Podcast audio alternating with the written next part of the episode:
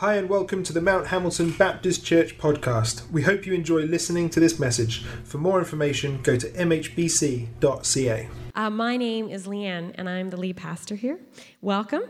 And uh, we're going to spend some time learning together this morning from the Bible, from God's Word. And I want to start by telling you a little story. And maybe it'll be an experience that some of you have had something like as well. It happened to me many years ago, about 20 years ago, in fact. I was on a graduation trip with a friend to Spain. And we were staying in a really cute little hostel near a nice courtyard area. And in this courtyard, there were a group of women that were fortune tellers. And so, much, much like when you go past people trying to sell you things or what have you, whenever we went by them each day and then on our way back each night, we would be accosted by these 10, 15 women who wanted to tell our fortunes. And of course, we'd always say, oh, no gracias, no gracias, no gracias. But one day, one of the women was too quick, and she grabbed my hand and she started to read my palm. And, and I knew enough Spanish at the time to know what she was saying. And as I'm standing there, like, she's reading my palm and she's saying, Oh, you're going to have a beautiful life. Oh, gracias. And she says, You're going to get married. I wasn't married at the time. Great.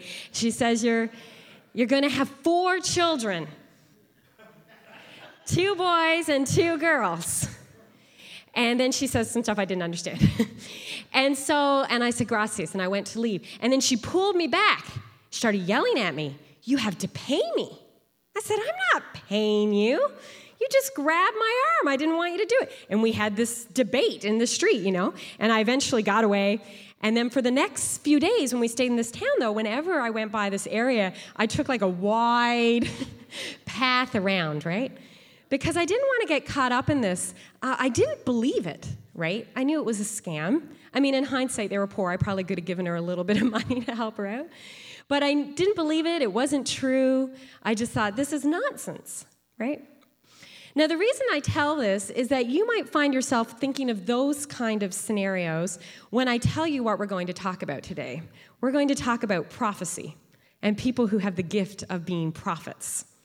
Uh, we've been talking together as a church about something called spiritual gifts.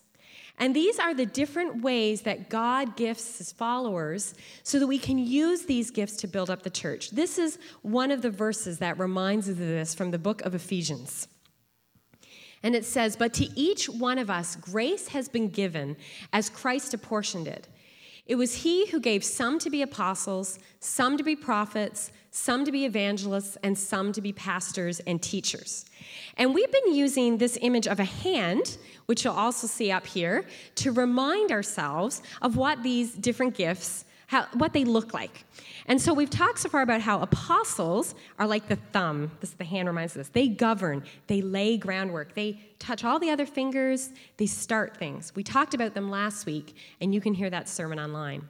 We've also talked about pastors, which are represented by the ring finger, which is like a covenant reminder that pastors, and we're not talking about people who just have my job, but people who are gifted as shepherds, they care for us, they guard us, Teachers ground us because the pinky provides balance. Those are the three we've talked about. And in two weeks' time, next week we have a guest.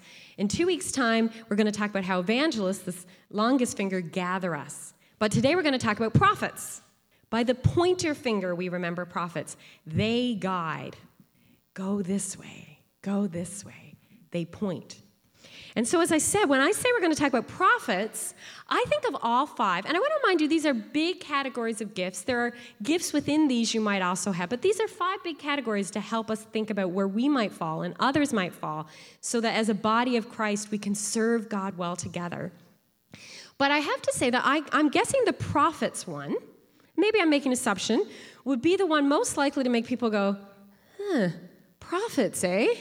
That's not sure about that one maybe for different reasons. Maybe you think about, when I say prophets, you think about fortune telling, right? Like those ladies that I met. People saying, here's what's going to happen in your future. Here's, you know, you're going to win the lottery. You're going to have this many kids. Here's the date you're going to die, that kind of stuff. And We don't, we don't believe in that kind of stuff, right? We don't believe in fortune telling.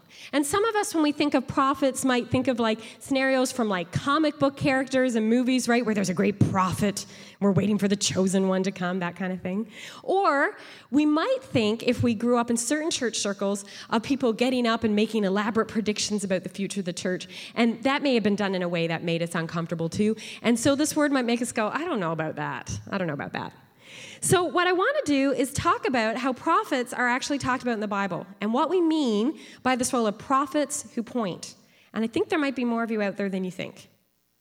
So, let me introduce you to a few prophets. First of all, there's a lot of them in the Bible, a lot. And let me start by introducing you to a man named Nathan. This is an actual photo of Nathan. It's, it's not. The internet's amazing, isn't it? So here is a photo of Nathan and King David. Um, no, it's a painting, obviously, someone made. But first, to understand who Nathan was, I need to tell you about King David. David is talked about in the Bible. He lived a long time before Jesus. This is when the nation of Israel is being uh, ruled by this King David, who is a good, godly king. He's actually remembered as the best king, the king that was seeking God's heart. But even as David was a great king, we read in scripture that he had a season where he really went in the wrong direction. And it says that one day he was in his palace and he looked out over his city and he saw a beautiful woman named Bathsheba bathing and he wanted her and he brought her back to his palace and he slept with her and she became pregnant. Quite a soap opera. The extra problem with that was that she was already married and her husband was away at war, actually fighting in David's army. And so it was going to become apparent quickly that her husband had not been the one to make her pregnant. And so David arranged for her husband to be killed in battle. So if you've lost track of the terrible things that David did in this story, he committed sexual assault. Because I just want, I'm really over like acting like Bathsheba, like tempted David or something. Like when a king calls you to a palace, you really don't have a choice of saying no, right? So he committed sexual assault, he committed adultery, and he then committed murder. To put a not too fine a point on it. This is where Nathan comes in. And so we read in 2 Samuel 12 what happens next. The Lord sent Nathan to David when he came to him, he said, There were two men in a certain town, one rich and the other poor. The rich man had a large number of sheep and cattle, but the poor man had nothing except one little lamb he had bought. He raised the lamb and grew it with him and his children. He shared his food, drank from his cup, and it even slept in his arms. It was like a daughter to him. Now, a traveler came to the rich man, but the rich man refrained from taking one of his own sheep to prepare a meal for the traveler. Instead, he took the lamb, lamb that belonged to the poor man and prepared it for the one who would come to him. David burned with anger and said to Nathan, As surely as the Lord lives, the man who did this must die. He must pay for the lamb four times over because he did such a thing and had no pity. And then Nathan said to David, You are the man. This is what the Lord of the God of Israel says I anointed you king over Israel, and I delivered you from the hand of Saul. Why did you despise the word of the Lord by doing what is evil in his eyes? And then he goes on to challenge him and push back on this. And David ultimately repents and says, You're right. I need to make this right with God. That's one prophet. Another prophet is talked about among many, is once again actual photo, is a man named Elijah. I'm thinking of people watching this online going, hearing, listening to this online going, what photos is she showing?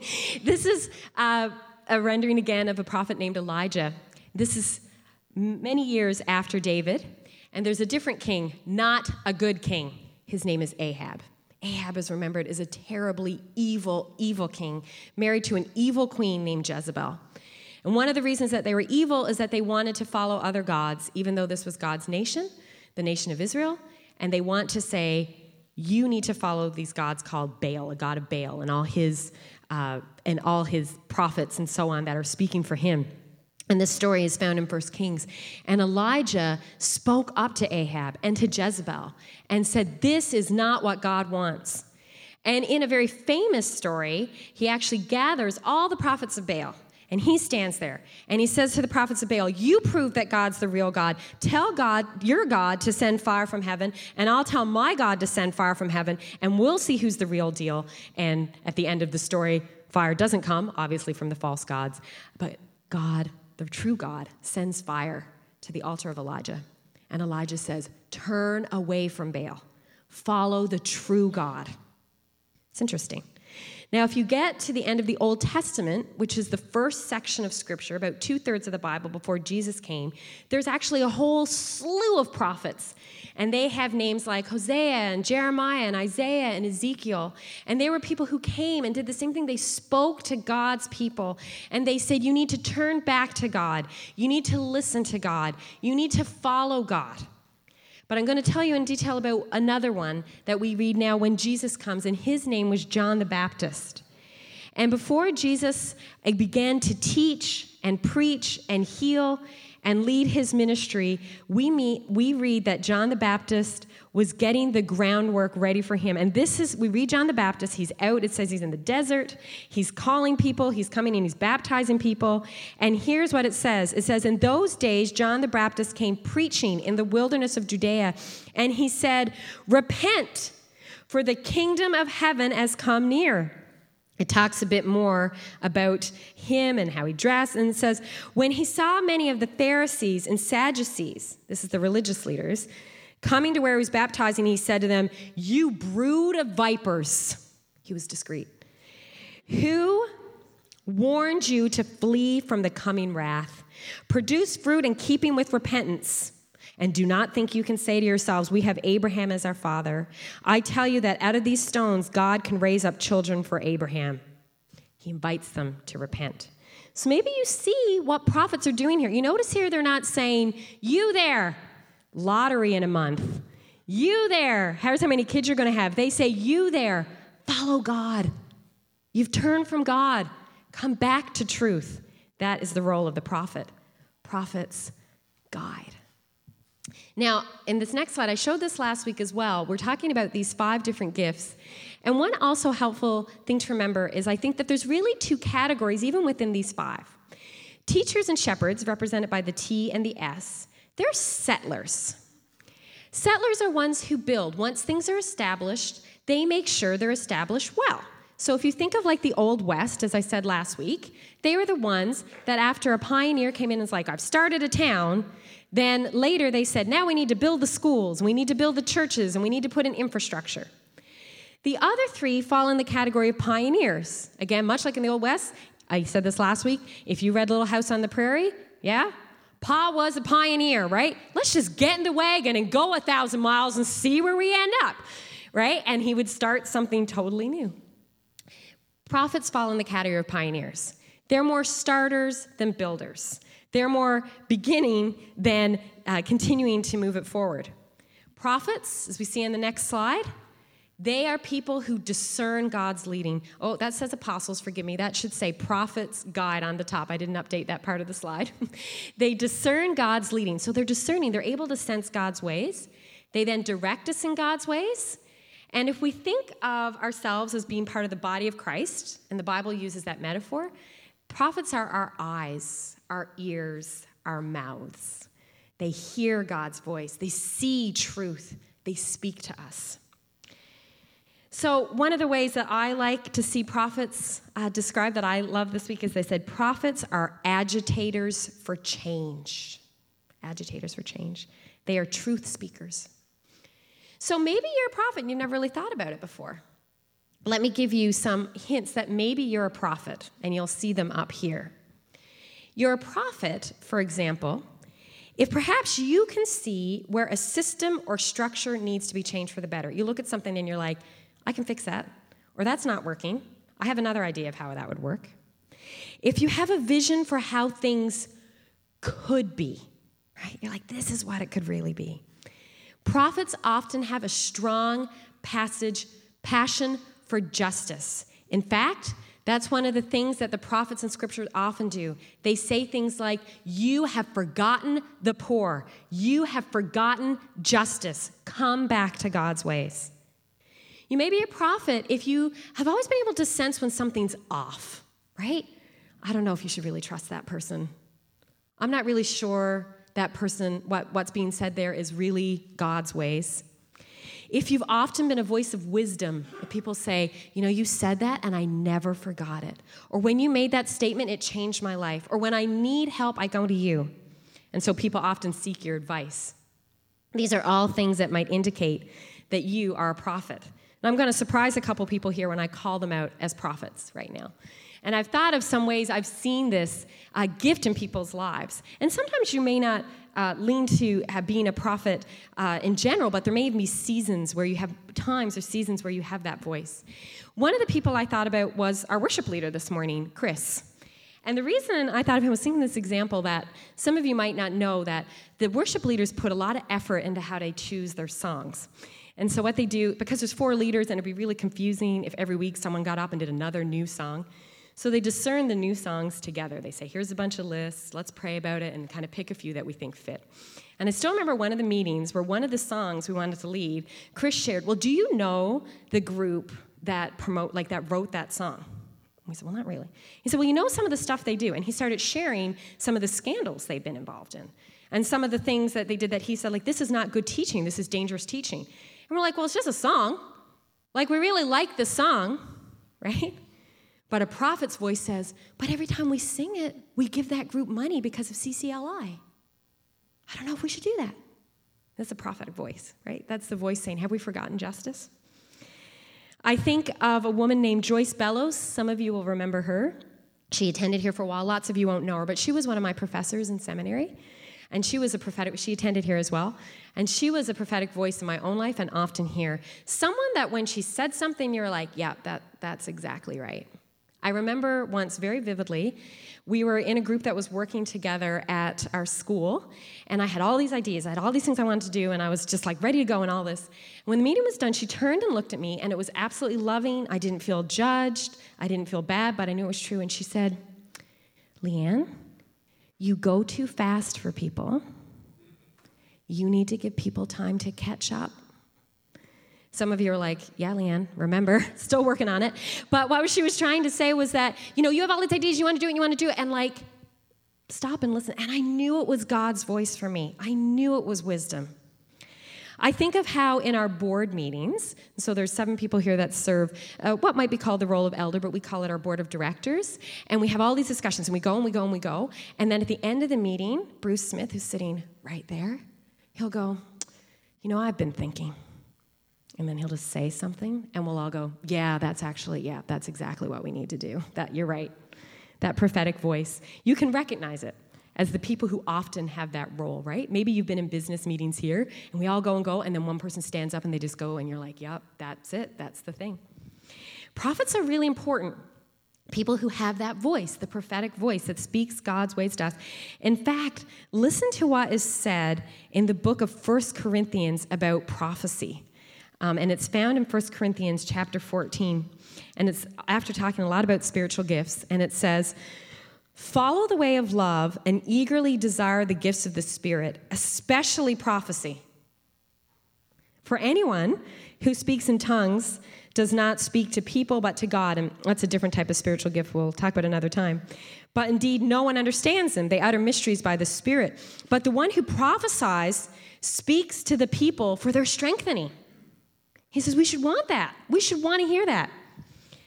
In Matthew 10 41, Jesus said, Anyone who receives a prophet because he's a prophet will receive a prophet's reward. He says we should listen to our prophets. And so, where do we make space for them then? Where do prophets go? What do they do? Um, there's some different things, and again, you'll see it up here of ways that we can be they can be used in the church. And so prophets actually are great on boards, elders boards, visioning teams, because they're, they're the ones that are going to say, I think maybe we're veering off course, or I don't sense God in that. If you have a hiring team in your church, a prophet should be on that team because they're discerning. They make uh, great denominational or ministry leaders. Denomination refers to like we're Baptists, right? So people who lead in their denominations. Prophet, uh, prophets fit in great on mission teams because they want to share God's truth They're really good at spiritual direction. If you don't know what spiritual direction is, it's kind of like counseling, only it's from God's perspective. So, someone you would go that would help you seek God in a greater way. And you know where prophets often end up? And it's funny because I mentioned one of them this morning on worship teams. Prophets often end up leading worship, right? Because worship brings people closer to God. They're the people that say, let's come back to the one we worship. There's lots of places. Now, the question is then, well, how can I identify?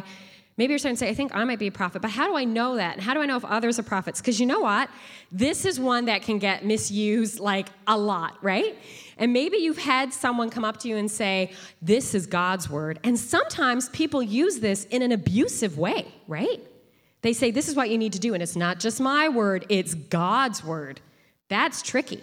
And I don't want you to just walk away and every time someone says, I'm a prophet, I have God's word for you, you're like, well, Leanne just told us we should listen to it.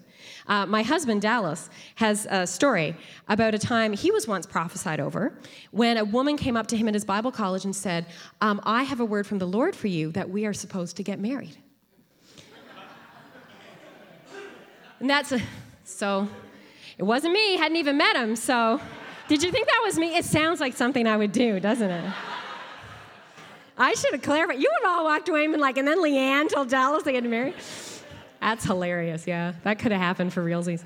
But the but that kind of stuff happens, right? Or they come up and say, you know, you need to do this, or you're sinning, or what have you. And sometimes it's been done in a dangerous way.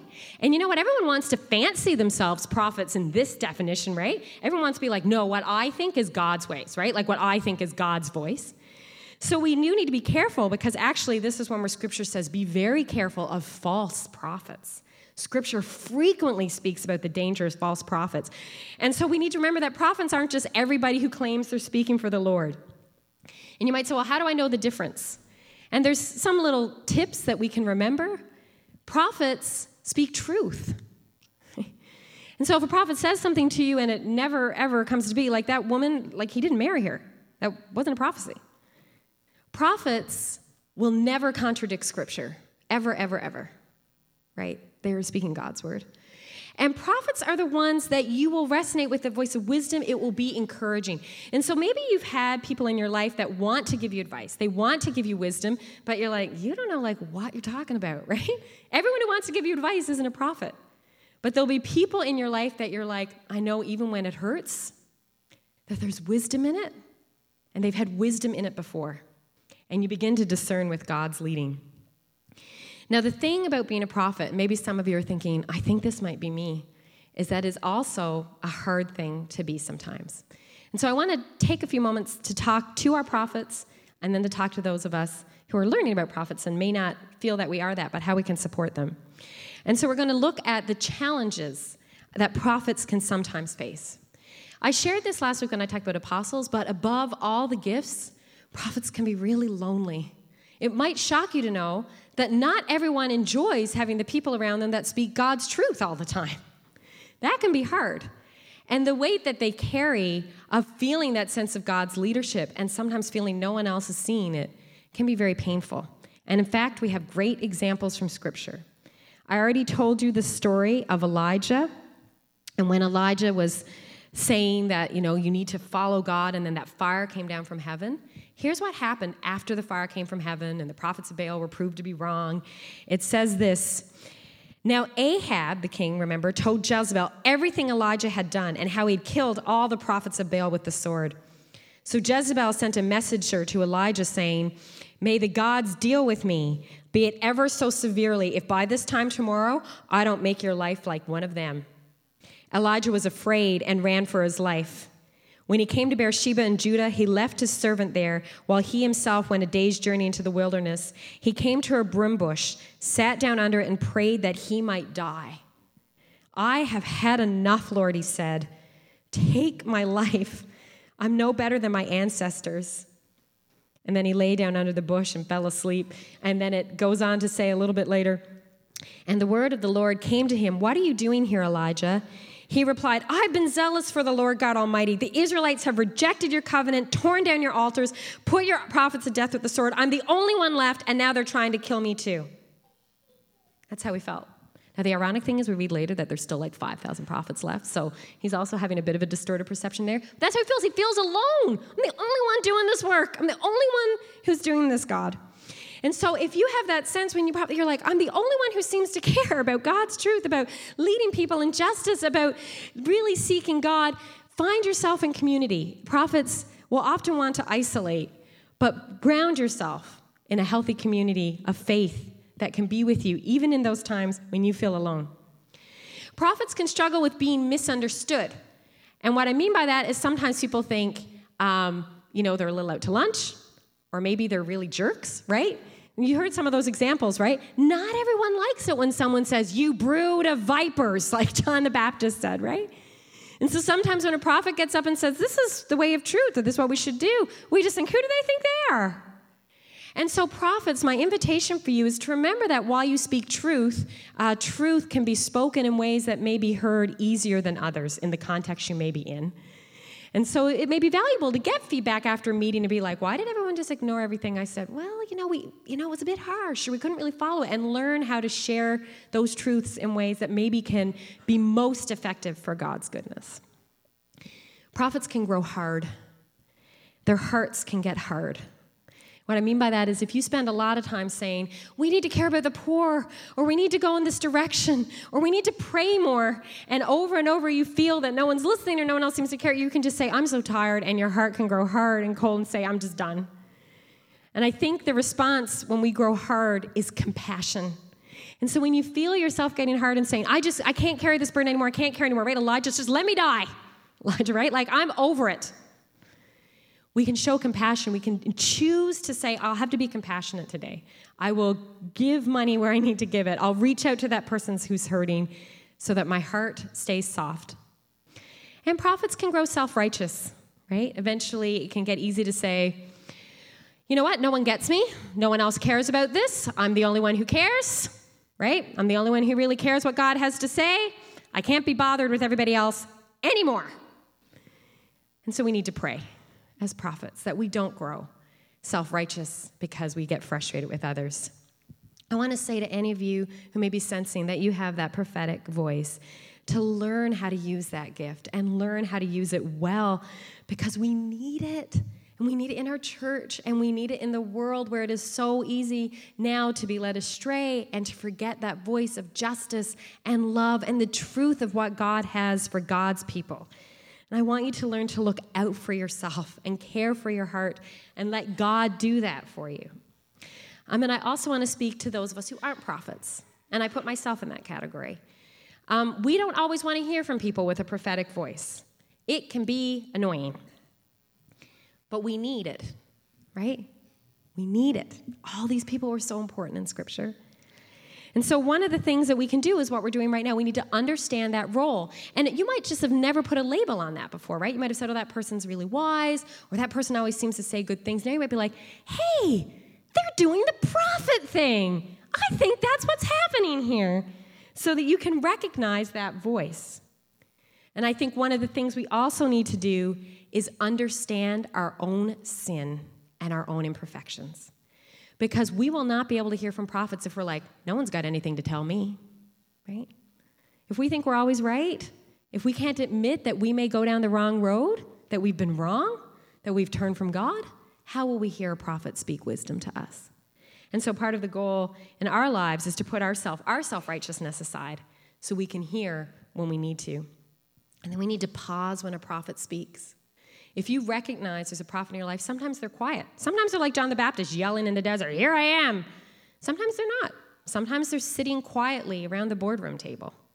When they speak, we need to pause so that we can hear them well. We may want to avoid prophets when, you know, we have an idea and we say, this is what the church is doing. The prophet's like, I'm not sure. Or we think we're going on the right way and we're like, this is what I want to live. I don't care what God says. And the prophet tries to speak in. But we do so at our own peril. Prophets are a gift. We want to hear God's voice. One of the ways we hear them is through God's people and through our prophets. And so, my invitation to us as a church today is to pause and consider who may be a prophet in your life. Who may be someone that brings that wisdom, who brings that, like, this is God's voice. Maybe you've liked it sometimes, maybe sometimes you haven't liked it so much. What would it look like to make space to hear from them and to acknowledge what they may have to say to you? What does it look like in our church to make space for the voice of a prophet. How do we make sure we can hear those voices and not just get caught up in things that may be leading us in ways that are maybe feel good, but we haven't really taken time to hear from God? That's my invitation.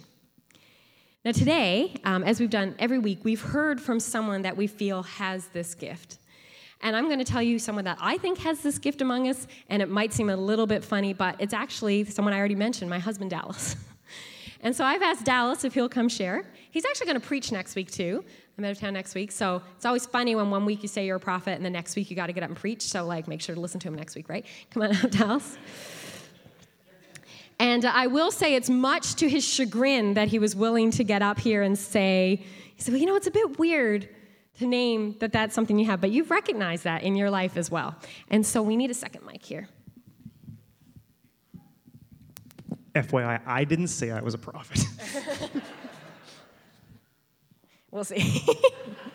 I think, I think, though, however, you begin to see this. So, how have you seen this in your life as we've started to talk about this more, Dallas?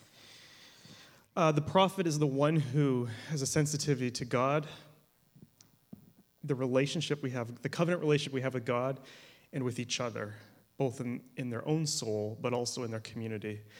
Uh, from my earliest memories, I have been uh, very keenly aware of my relationship with God and my relationship with others. As an early teenager, I became uh, extremely sensitive to my uh, my peers and my community's relationship with God and each other. I'll tell you two, two stories. When I was in grade nine, I went to a Christian school. We went on a camp out, and uh, at night, we had a fire going, and I became, began to speak quite passionately to my peers about their relationship with God and each other. And in the morning, when I woke up, I woke up a little bit later than I guess some of them, and some of the guys had taken some driftwood and they built a pulpit. And they said, The preacher boy needs a pulpit. Uh, a few years later, in my high school years, I would spend Wednesday mornings at 7 o'clock uh, in a prayer meeting Bible study with my peers. And on Friday mornings, I would just get together. At, that was at 7 a.m. on Wednesdays. And on, on Fridays, I would get together with my youth pastor at 6 in the morning to pray for the kids in our church, but also the kids in the community. And I realized that not every teenager does that. Yeah. and so as I look back on some of those things, um, I don't think of them as being prophetic, but there's this keen awareness that, that I'm called to to give voice and to see what's beyond just me. Uh, fast forward to when I, for those of you who don't know, I worked here with Leanne for 10 years. And for those of you who've been around from those days, you know, God's done some amazing things here, and there were some big changes. You may remember our whole situation around buildings, the way we do worship services, the way we do our organizational structures, the way we have leadership teams, uh, the way we spend our money, all of those things um, are quite a bit different. Anybody know what I'm talking about? For those of you who've been around? And I just sort of saw that from day one when we been when we got here. This is where we need to go, and um. And I think many people would say as well, if you uh, know Dallas, or as I said, some of you had him as your pastor for a number of years, that he was a person that people would say, uh, we went out for coffee, and then Dallas wrote this thing on a napkin, and I've kept the napkin ever since. like, I really remember it. It was so true for me. So, Dallas, you have a new job now. And so, as a prophet, how do you live that out in your job? How does this job align with that prophetic calling? Uh, I work for the Canadian Baptist of in Quebec, so kind of our denominational office. And uh, I give leadership to a team of seven of us, and we uh, provide leadership for 340 churches, uh, 700 pastors, about 28,000 congregants. And um, my job is to help see, to provide uh, resources and to, to help encourage, to come alongside those pastors and the churches that have, that have maybe lost their mission. Uh, when I was hired, the search committee, uh, they, they invited me to come to the search committee and they asked me to talk about the state of the CBOQ and our, you know, Ontario and Quebec the churches throughout there. And I started talking, and I started talking for about three to four to five minutes. And they actually, the executive minister cut me off, or he, after I was done, he stopped the interview and he looked at the other interviewers and he said, Did I tell you any of that? Like, I didn't tell you that, right? Because they thought that I had been prepped on, on what was going on. And I said, and I said, No, you didn't tell me the state of our churches and, and the condition of what's going on. And, and they said, How did you know all of that? And I said, I don't know. It's just, I don't know. You're just, we know. What's the burden, finally, of the prophetic voice? So this has been interesting. Dallas and I have talked about this. We talked about this, but yesterday said, I've never thought of that. I think, yeah, this is giving language to the role I've always had. Um, and I just want to point out that, again, if you're picturing the prophet like the big fortune teller, the person who stands up and says, This, this is the, the thing, um, Dallas looks different than that. But yet, this is a prophetic voice. But it's hard. So, what is the burden of that prophetic calling? Um, well, we felt that one, didn't we? I mean, I would have said, I feel the weight of the world on my shoulders, honestly. I have always felt that. I've always been keenly aware that uh, it's just all about God, about Jesus. And I often, um, I'm wondering why we let certain in things happen. We let certain people talk toxically in our midst. Let's get to the heart of that. Uh, I've often wondered why we're doing things that are good, but not the most important things. And so, all those lists, uh, it feels lonely for that. Uh, when I'm healthy, I think strategically. I give encouragement and I offer support and that kind of stuff because my job is to help churches take whatever their next step is. But when I'm not healthy, and when I can't trust God with this, I just feel the weight of the world. I feel the weight of 28,000 congregants. God's never asked me to do that. My boss never asked me to do that, but I feel that. And so it can feel isolating. Uh, yeah. So let's pray for our prophets. Thank you, Dallas. And so we're going to have a prayer up here that we're going to pray together, and then we'll join in worship. Let's make space for our prophetic voice. Would you join in praying with me? Dear God, thank you for the voice and role of our prophets. We pray that you would protect them from loneliness, discouragement, and bitterness. Help them listen well to you, sorry, well, and give them your words to speak to us. Help us to recognize the prophets in our midst and help us to make space for what you have to say to us through them. Amen. Thanks again, Dallas.